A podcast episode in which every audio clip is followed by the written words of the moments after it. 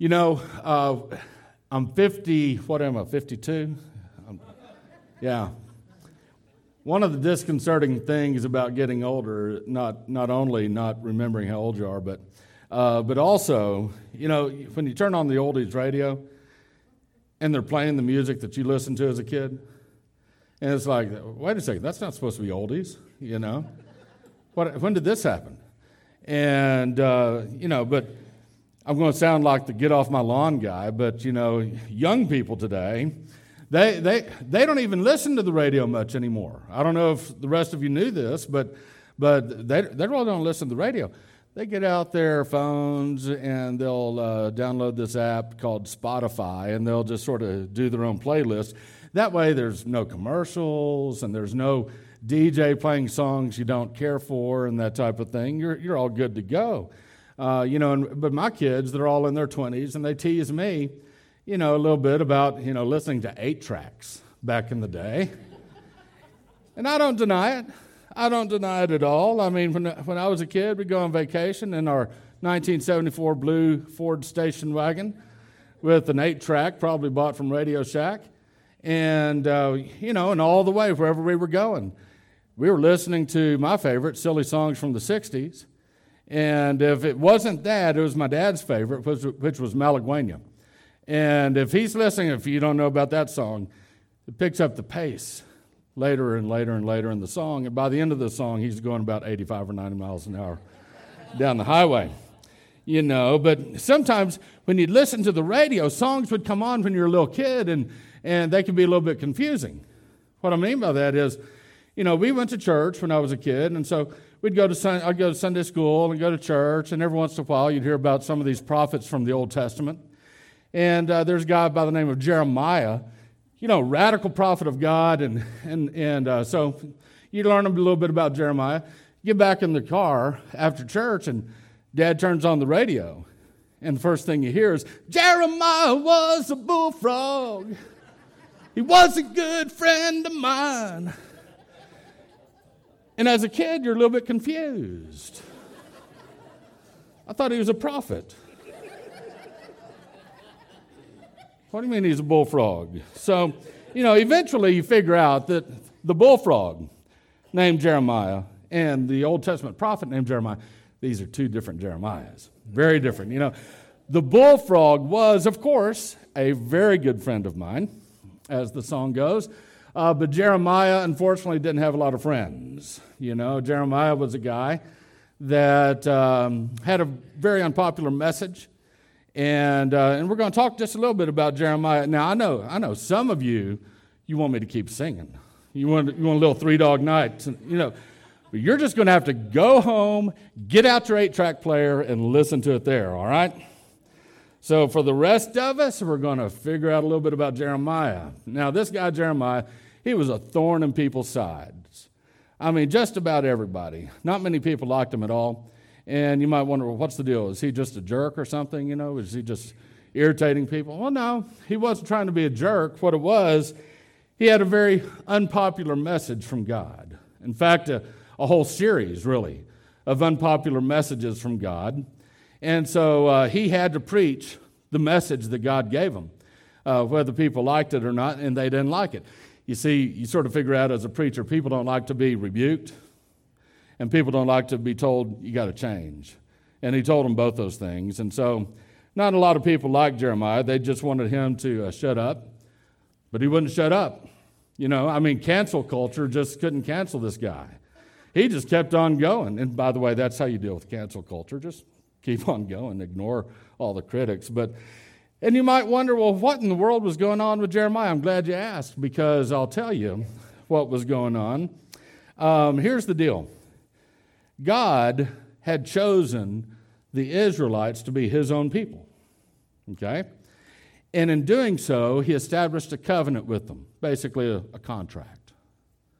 And they broke the terms of the contract.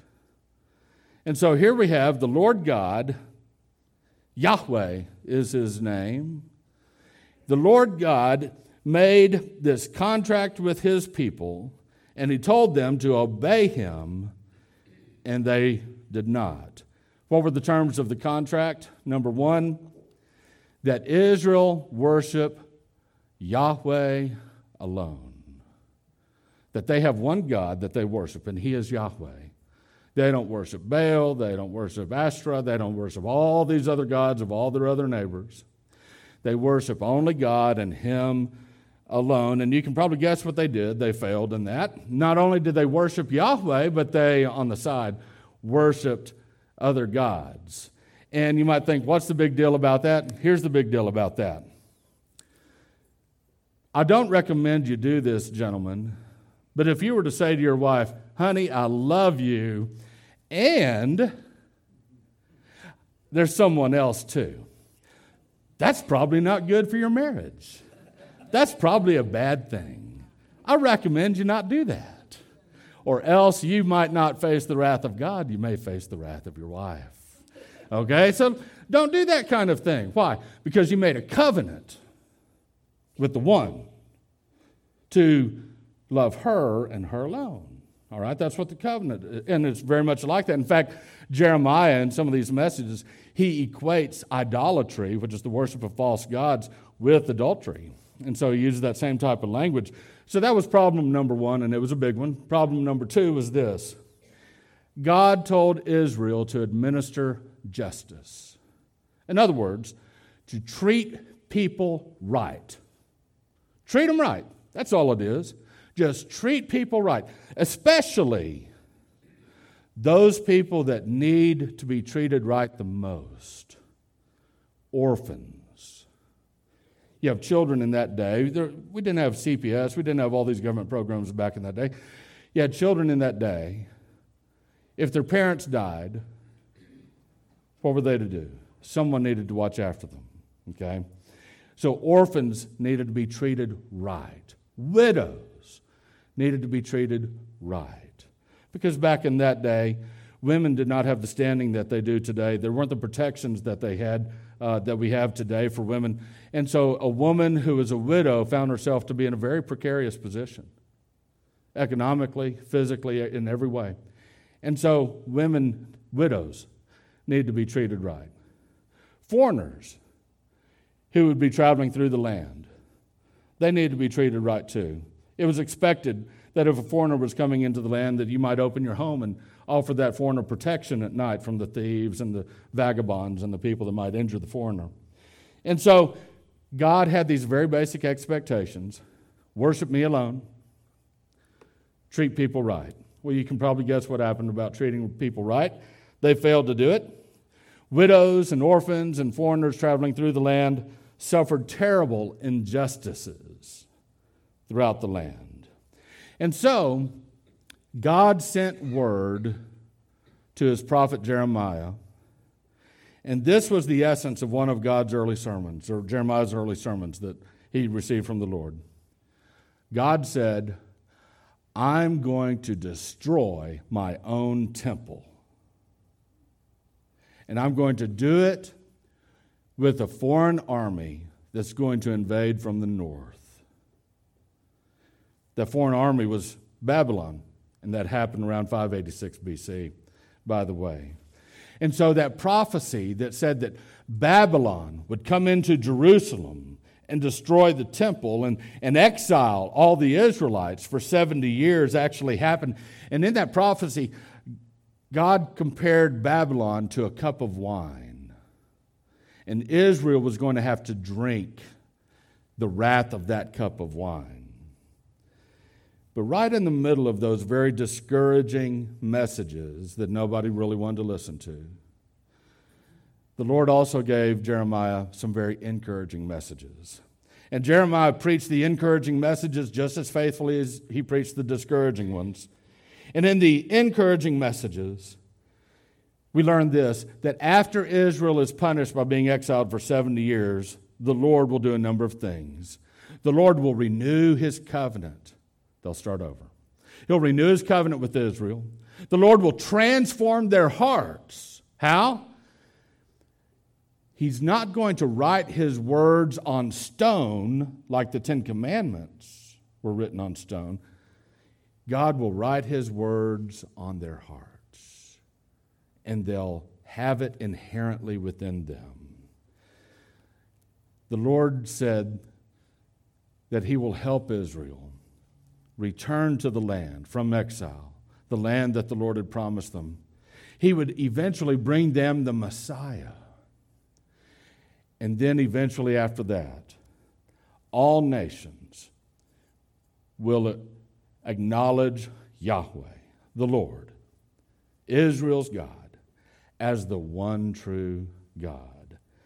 And so, this is a very encouraging, positive message that Jeremiah preached. And in the midst of this, Jeremiah reveals one of the names of God. And it's on the screen behind me Yahweh Sidkenu. It's a strange pronunciation. It means the Lord is our righteousness. So I invite you to take your Bible if you have access to a Bible. If you don't, that's okay. There's a Bible in the back of the pew in front of you. By the way, if you don't own a Bible, take that Bible home. It's yours, it's our gift to you. And uh, we want you to have it. We have extra Bibles. We'll replace that one. So you're not stealing from a church. I know you might think, oh, goodness, stealing from a church, you know. God's really going to get me. You're not stealing, it's our gift. And if you uh, uh, want to watch the screens behind me, the scriptures will appear there as well. But we're in Jeremiah chapter 33. Jeremiah is just about right in the middle of your Bible. If you found the Psalms, it's a little bit further down toward the end, but it's a big book. In fact, worthless Bible trivia Jeremiah is the longest book in the entire Bible, if you count it word for word. And so now you have that trivia, but more importantly, let's look at the message of what we read in Jeremiah chapter 33. We'll be in verses 1 through 16. What we're going to do today is very simple. We're going to read these verses, and I'll make a few comments here and there uh, as we go through these verses. In verse 1, we read, While he, that's Jeremiah, while Jeremiah was still confined in the, in the guard's courtyard, what's going on? I told you he got in trouble. Back in that day, they didn't just shut off your Facebook account if you said the wrong thing. Okay? They took Jeremiah, they threw him in prison. And while he was still imprisoned in the, in the uh, uh, guard's courtyard, so that way he couldn't have a big influence, they sort of shut down his platform. They put him in the guard's courtyard. While, while he was still in the guard's courtyard, something happened that the guards never uh, really realized might happen. The Lord God has access to the courtyard. You know, it's pretty hard to shut the Lord God out. Okay? If God could chase Jonah down in the belly of a whale, then God can find you wherever you are too. All right? If God wants to get your attention, He's going to find you. All right? And so the Lord, the word of the Lord came to Jeremiah a second time, and this is what we read The Lord who made the earth, the Lord who forms it to establish it, Yahweh, the Lord, Yahweh is his name. He says this, verse 3 Call to me, and I will answer you and tell you great and incomprehensible things that you do not know. Let's stop right there for a minute. God says, Call to me, and I will answer you. I got a question. Do you think this is still true for us today? I think it is. I think it's going to be a little different than in Jeremiah's day. Jeremiah was in a specific situation that we're not in, but the principle still holds true. God says, Call to me and I will show you the deep things, the deep hidden truths of myself that you don't yet know. I will show you how faithful I am to you. I will show you how much I love you. But you have to call to God. You have to be willing to call out to Him. How do you call out to Him? The same way you might call out to your kids, the same way you might call out to your wife, the same way you might place a phone call. Talk to Him. Talk to Him. God says, Call to me, Jeremiah, and I will answer you and tell you great and incomprehensible things that you do not know. Let's see what God said to Jeremiah. Next verse, verse 4. For this is what Yahweh, the God of Israel, says concerning the houses of this city, that's Jerusalem, and the palaces of Judah's king. Judah is like the nation around Jerusalem. Jerusalem is the capital city. And so God is going to say something about the houses and the palaces there. The ones torn down for defense against the assault ramps and the sword. In other words, they had to tear down their own houses. They had to tear down the palaces of their own kings in order to try to stop the siege coming against them from Babylon. And so here's what God says about this in verse 5. The people coming to fight the Chaldeans, the Chaldeans are the bad guys, okay? That's Babylon basically. The people that are coming to fight against the Chaldeans they will fill the houses with the corpses of their own men that I strike down in my wrath and fury. It's not a good situation. I have hidden my face from this city because of all their evil. When God hides his face from a nation, it is a very bad thing. What we want is we want the beauty and the majesty and the glory and the goodness of God's character or his face to shine down upon us so that we experience the very blessings of God. But God says when we are this disobedient, like Israel was, chasing after other gods, just dismissing the orphan and the widow, when we act like that and when, when we're that selfish, God says, There's coming a time where I will hide my face from you. So, in other words, let me put it very plainly this way we dare not disobey God and then turn to Him and expect Him to bless us. Mm-mm. If we are a part of a nation that continually disobeys God and, and goes its own way and dismisses the very nature of God and laughs at the very character of God and calls right wrong and wrong right, if we continue to do that, should we be surprised when the curse of God comes upon us in various forms? So we ought to be careful there. We ought to take God very seriously, or else He'll hide His face from us because of all of our evil. Verses 6 and 7 Yet, we have a change in tone here. Yet, I will certainly bring health and healing to it, and will indeed heal them. I will let them experience the abundance of true peace.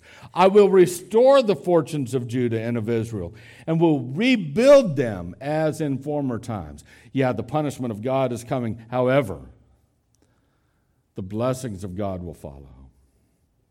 God will not cast us aside permanently. Verse 8 God says, I will purify them from all the iniquity they have committed against me, and I will forgive all the iniquities they have committed against me, rebelling against me. This city will bear on my behalf a name of joy praise and glory before all the nations of the earth who will hear of all the prosperity I will give them. They will tremble with awe because of all the good and all the peace I will bring about for them. That is an amazing statement. When you think and you hear about somebody trembling, it's usually in fear. It's usually because they're, they're shocked beyond recognition.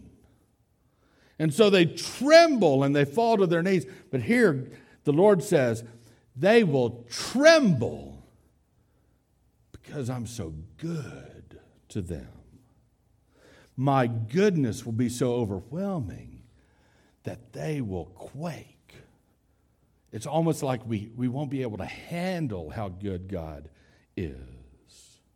What an amazing contrast of words. Verses, verse 10, we read, This is what the Lord says. In this place, which you say is a ruin, without people or animals, that is, in Judah's cities and Jerusalem streets that are a desolation without people, without inhabitants, and without animals, there will be heard again a sound of joy and gladness. You see, the exile has come. and everyone's been taken away, and these cities are ghost towns, basically.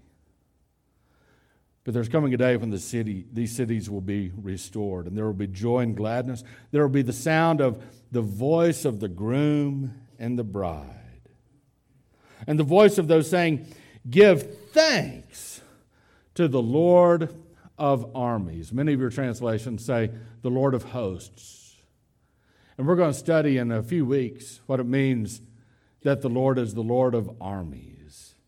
And that, that'll be a fantastic, fantastic, encouraging word for you. I hope you're here for that. Give thanks to the Lord of armies, for the Lord Yahweh is good. His faithful love endures forever as they bring thanksgiving sacrifices to the temple of the Lord. For I will restore the fortunes of the land as in former times, says the Lord. This is what the Lord of armies says in verse 12. In this desolate place without people or animals, and in all its cities, there will once more be a grazing land where shepherds may rest flocks. The flocks will again pass under the hands of the one who counts them. That's how shepherds in the old day would count their sheep. They'd come into the fold, they'd come into the pen, if you will. And the shepherd would be actually, he would be the door of the sheepfold. And he would stand there and he would count the sheep as they come in, one after another after another, until the full number of sheep come in.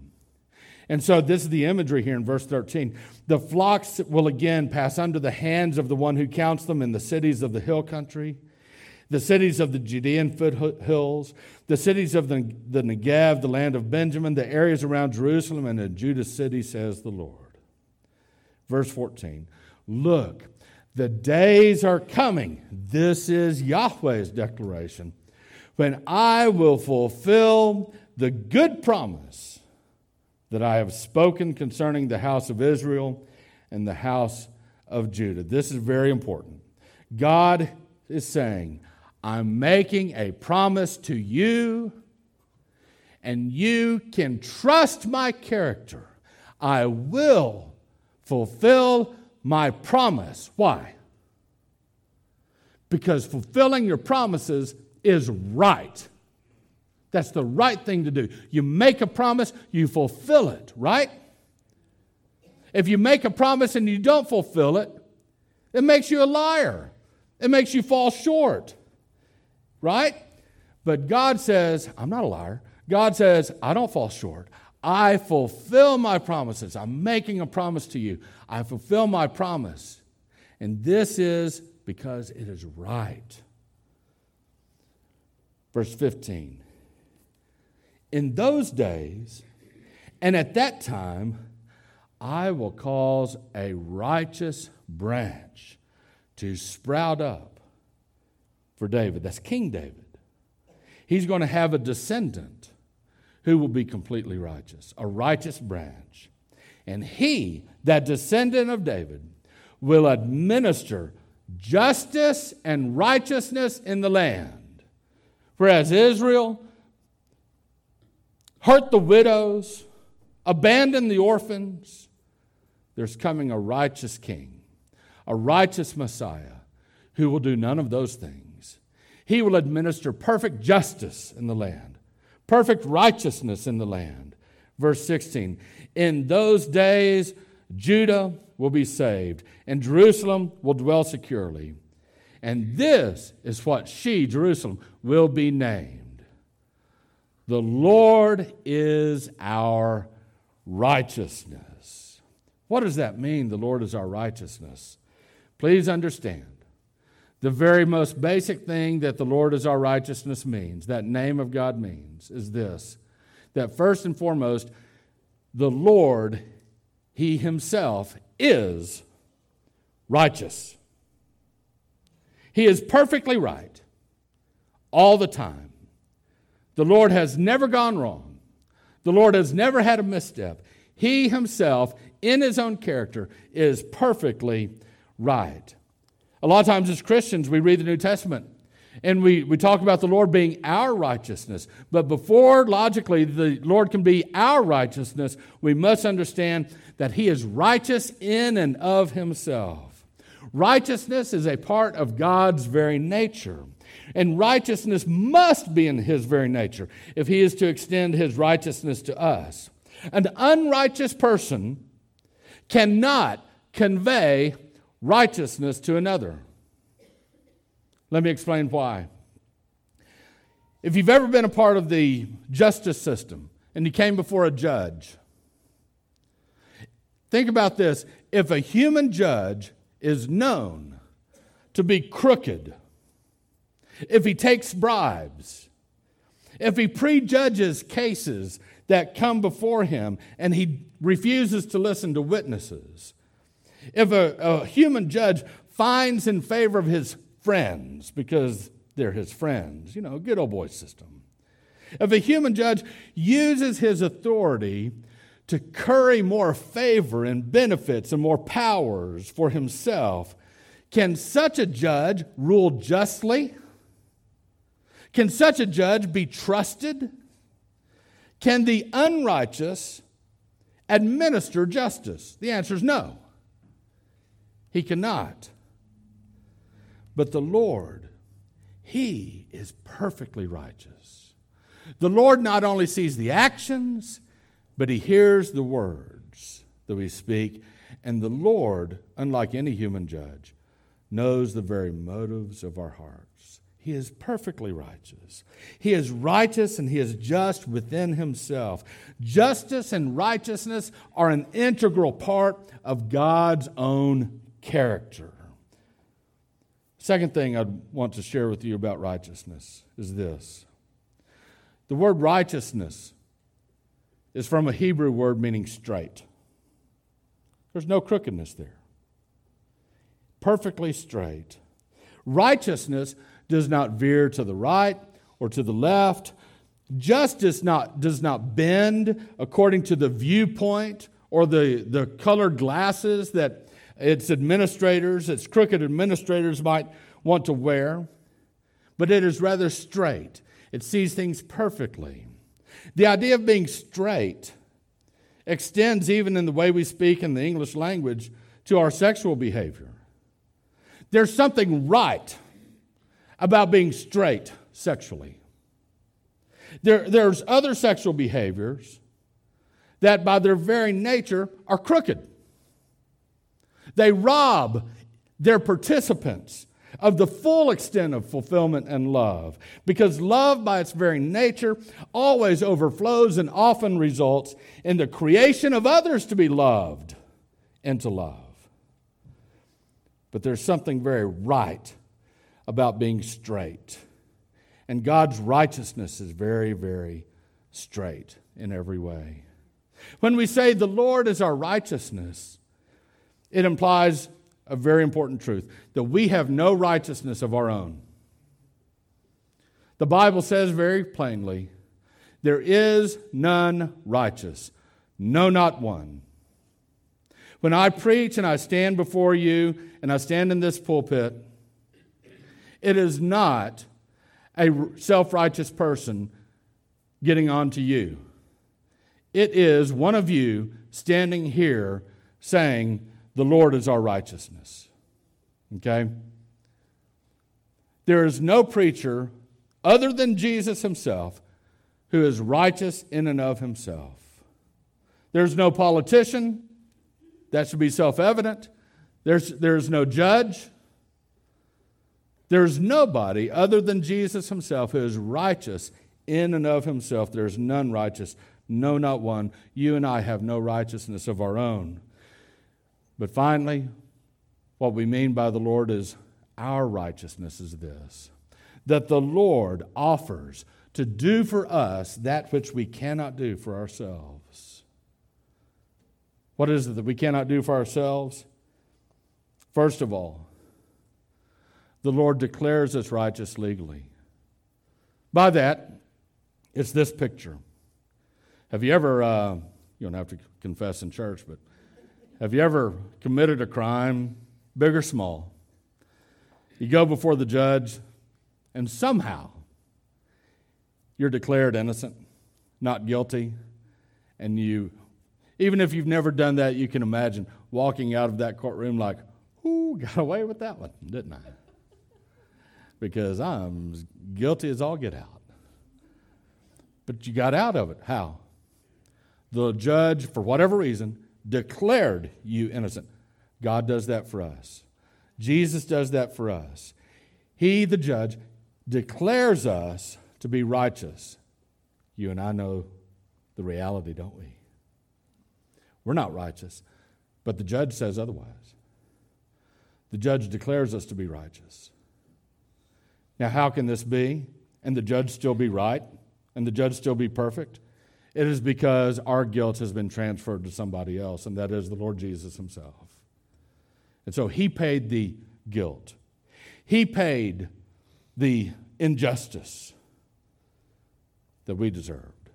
When Jesus died on the cross, it was an innocent man dying on the cross, innocent in every way, dying on the cross, and He paid for our sin. And so, there, therefore, the Lord can declare us to be righteous. Why? Because the sin has been paid for by Jesus. But there's another thing that Jesus does for us that we cannot do for ourselves, and that's this He implants His righteousness in us.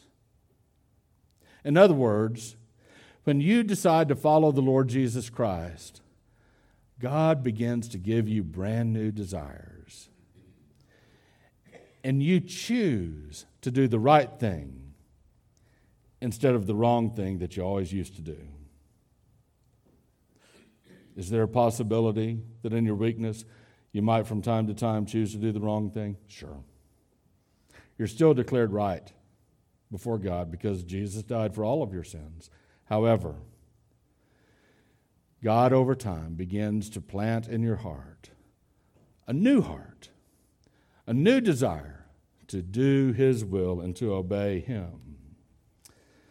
In 1 John chapter 1 verse 9, we read if we confess our sins, God is faithful and righteous to forgive us of our sins and to cleanse us from all unrighteousness. In Isaiah 61 verse 10, a beautiful verse. It reads this way I will greatly rejoice in the Lord. My soul shall be joyful in my God, for he has clothed me with the garments of salvation. He has covered me with the robe of righteousness. Wow. That's what God does for us. You know, you and I, we can experience the righteousness of Christ. Why? Again, because he died on the cross.